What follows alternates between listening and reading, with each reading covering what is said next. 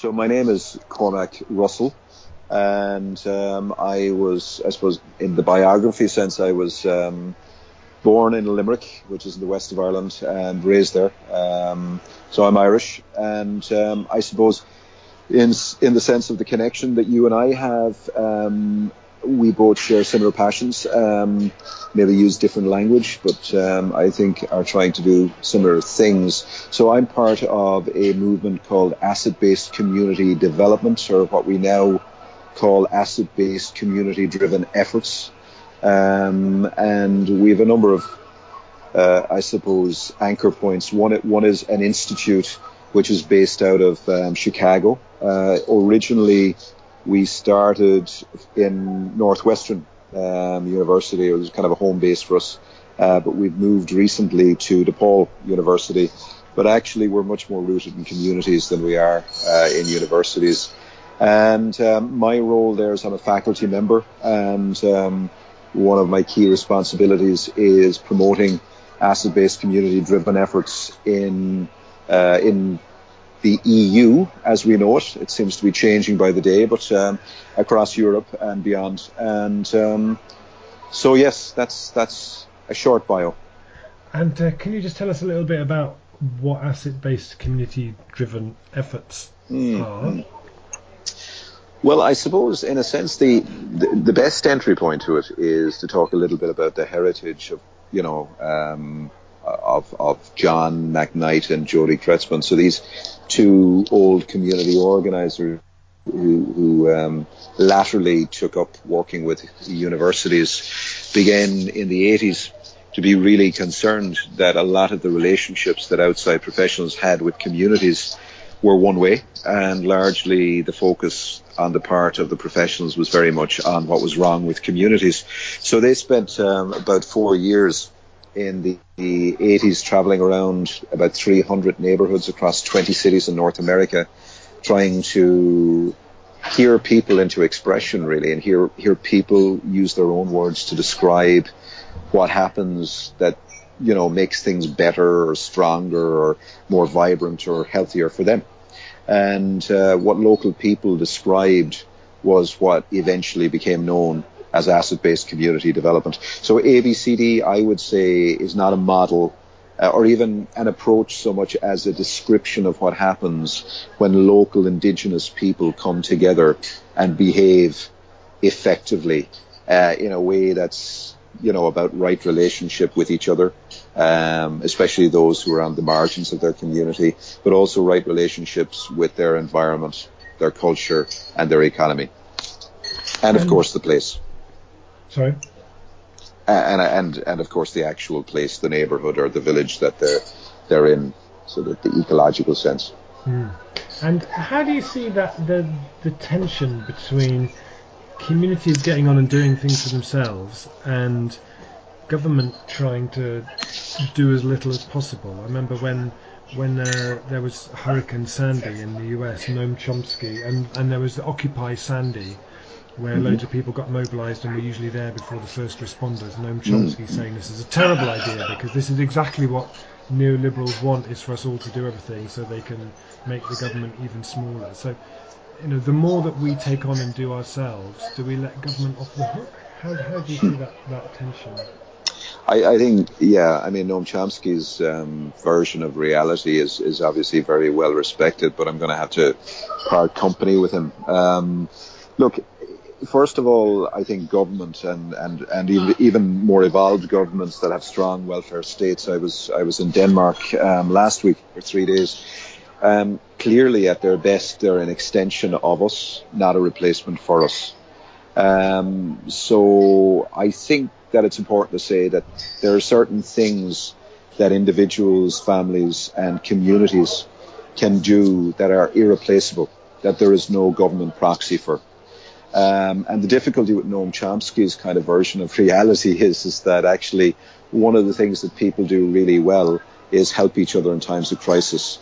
And to suggest that there's a service or a program that does that better, to my mind, is actually neoliberalism. Because what it's doing is, is it's corporatizing and commodifying something that exists outside of contract, which is um, humanity um, and our ability to come together and be better at being human together. That's not that's not about service. That's not about programs. That's about mutuality. It's about uh, community. It's about regard. It's um, it's about all the things that I would describe as care. And and at the heart of that is you know uh, a belief that care cannot be managed, controlled, commodified, bought, or sold. Care is the freely given gift of the heart. So I'm not sure what he means by uh, government um, in that sense, but my understanding is primarily government does things that we cannot do ourselves. And at its best, it also comes alongside us and helps us um, to do things we can do by creating a dome of protection, making sure that um, outside corporate interests don't destroy those impulses um, and and also creates a democratic space whereby we can keep them honest and hold them to account and say, this is what we're doing, this is what we need your help to do, and this is what we need you to do for us. So I think Noam's version of democracy, actually, for my money, is quite one-dimensional. I love that tone where you talk about a dome of protection uh, around the inventiveness of local people. I mean, at the moment, what seems to be happening, certainly in the UK, is that the through austerity, the ability of local government to provide that dome, or the willingness of them to provide mm. that dome, seems to be contracting. What pressure can we bring to bear when that doesn't happen? I think I'll, it's this is probably going to sound a little bit count, counterintuitive, but my sense of it is is that there are three questions to be answered here, and the first question really is uh, in terms of getting a better settlement um, in the broader sense. The first question is what can we do ourselves that we don't need help to do, um, you know, and how can we how can we release, uh, discover, connect, and mobilize that inventiveness at civic level. Um, that's the first thing. I, I think the second thing is, is, what can we do ourselves, but with some help from outside. And the third and the last thing to ask, once we've figured out the answer to those first two, is what do we need outside agencies to do for us?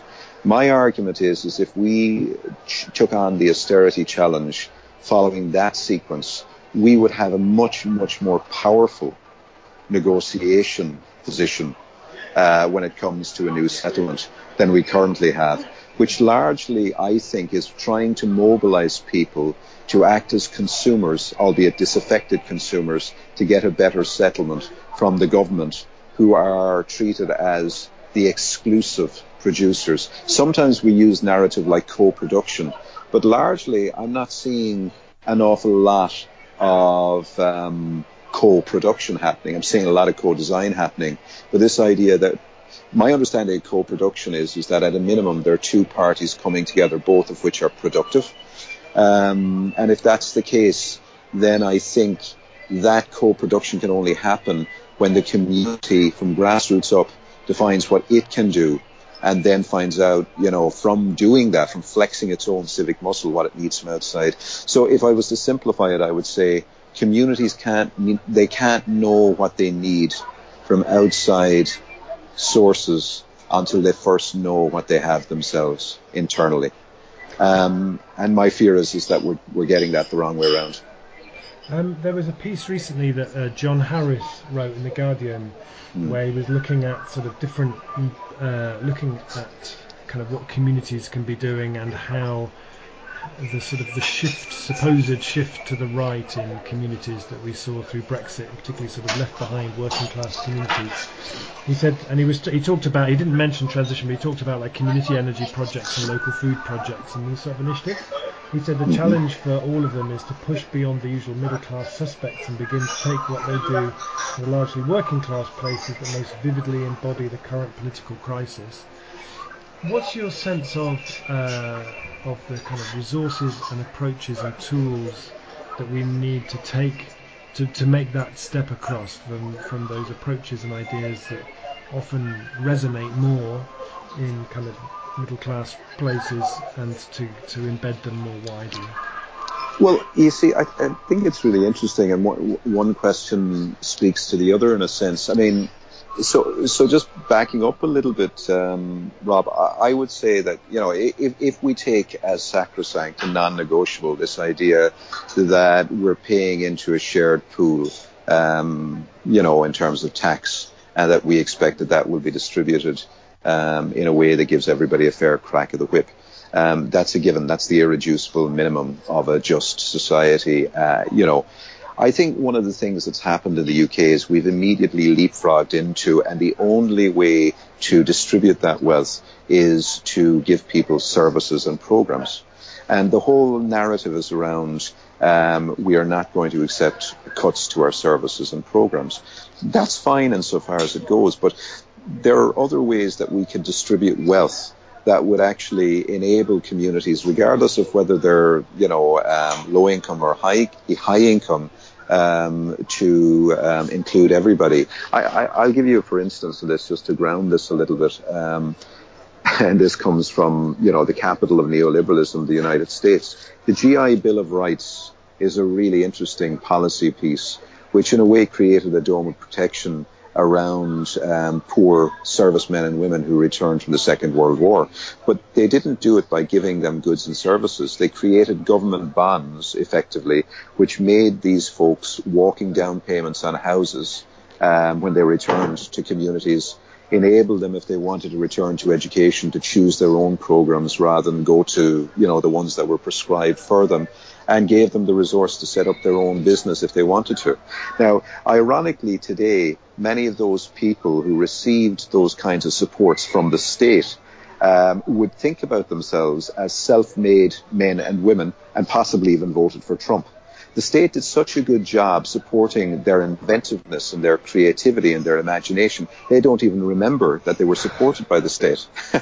so, so it seems now the, the, interesting thing is, is we all know that uh, rich men start wars and poor men fight them.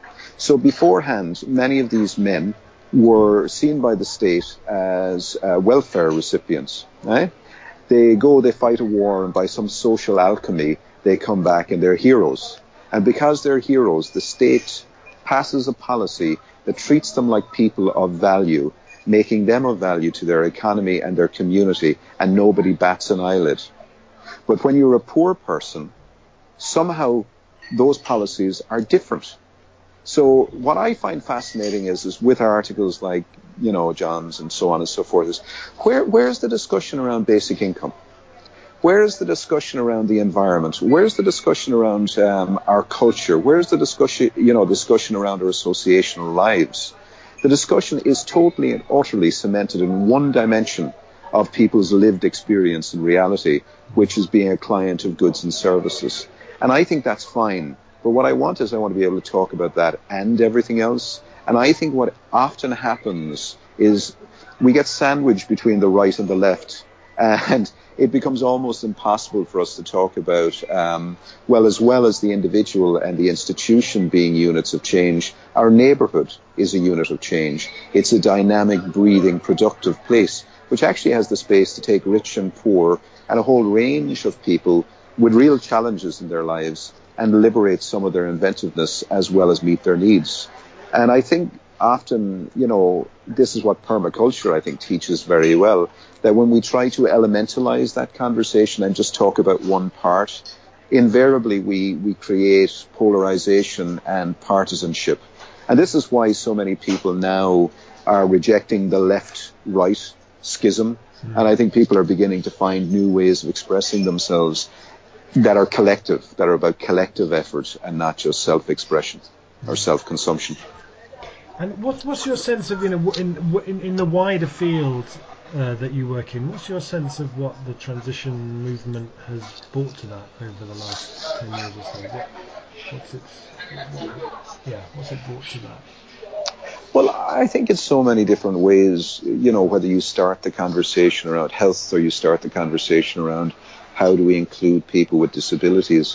One of the things it fundamentally does, I think, very helpfully, is it says that the discussion has to be about interdependence rather than uh, independence.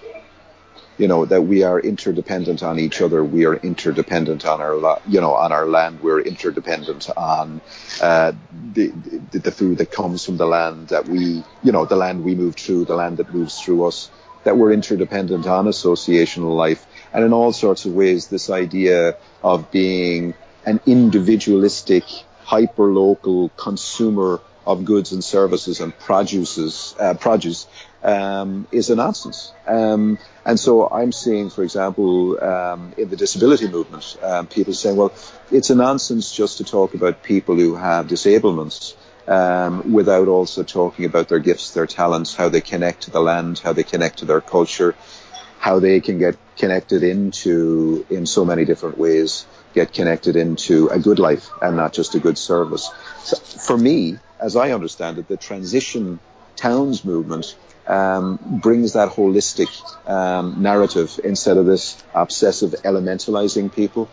Um, I don't know that that was its original intention, but I think a consequence of the very rich way that you narrate um, the world we live in is that I'm hearing more and more people say we can't just talk about health separate from the environment or inclusion separate from, you know, the inclusion of people separate from culture.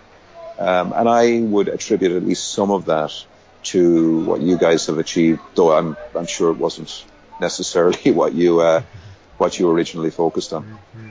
And one of the things that I've, I've seen you talk about in different places is the role of food and how central mm. that is. I mean, so what what is the role that food should play in, in rebuilding and, and re-strengthening communities?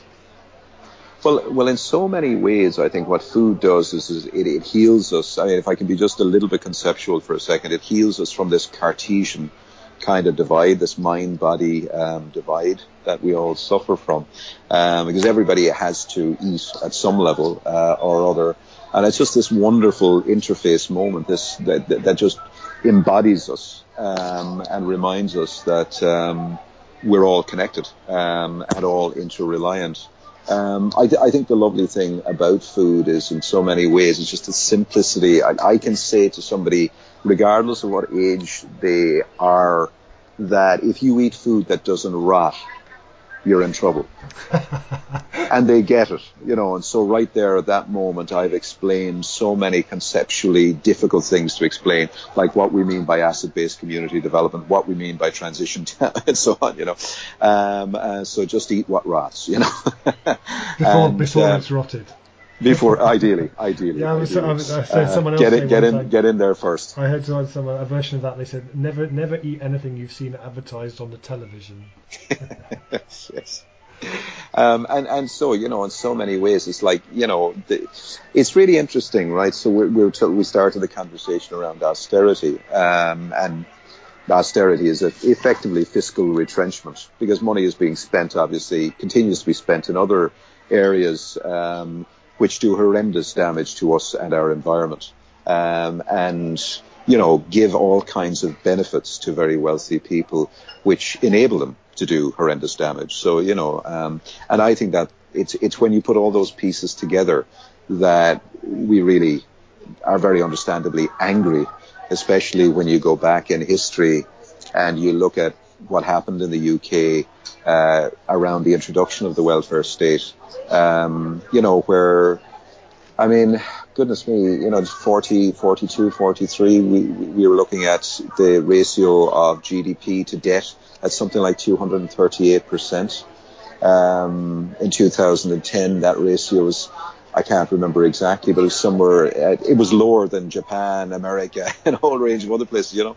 And, and I think I guess what it sort of really calls home to me is just this whole um, dishonesty, this profound dishonesty um, that's at play. And food is a lovely reminder that if we're waiting on our leaders to get their act together to reverse that reality, we're going to go hungry or we're going to eat stuff that's going to kill us. That if we're waiting to really change, uh, until our leaders change will never change, will never actually activate. So for me, an awful lot of that is, is we're going to have to we're going to have to get back to the kitchen table, away from the, the boardroom table, and do what really brings human beings together best. Break bread together, have fun together, and organize together. Um, so that, that that's that's a very fundamental belief of ABCD and something I'm, I'm passionate about.